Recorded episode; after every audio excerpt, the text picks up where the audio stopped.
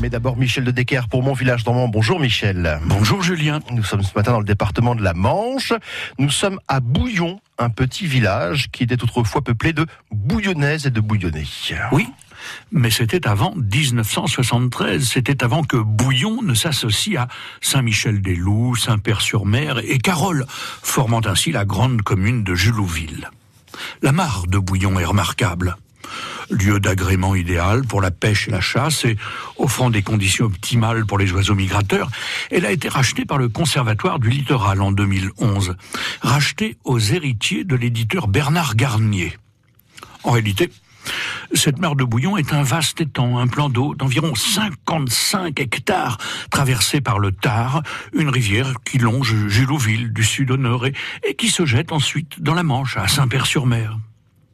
On dit que cette étendue d'eau se serait formée à la suite d'un cataclysme climatique qui aurait englouti le village de Saint-Jean.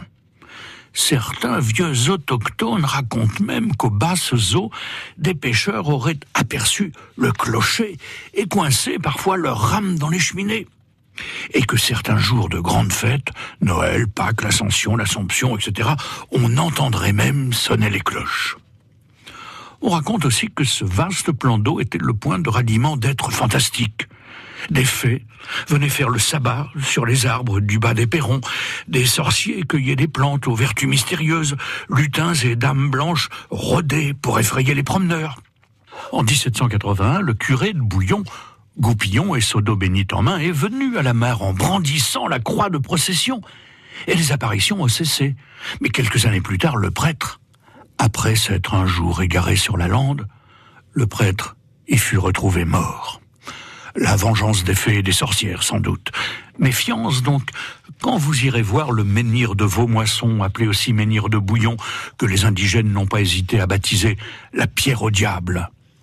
Quant au château de la Mare, ou château de Bouillon, sachez qu'il a été un ancien camp de vacances appartenant à la ville de Saint-Ouen, mais qu'avant cela, au moment de la libération, il a servi de pied-à-terre au général Eisenhower, qui n'avait pas peur de lutins, lui. Effectivement, merci Michel de Decker. Mon village normand, écoutez à volonté sur francebleu.fr.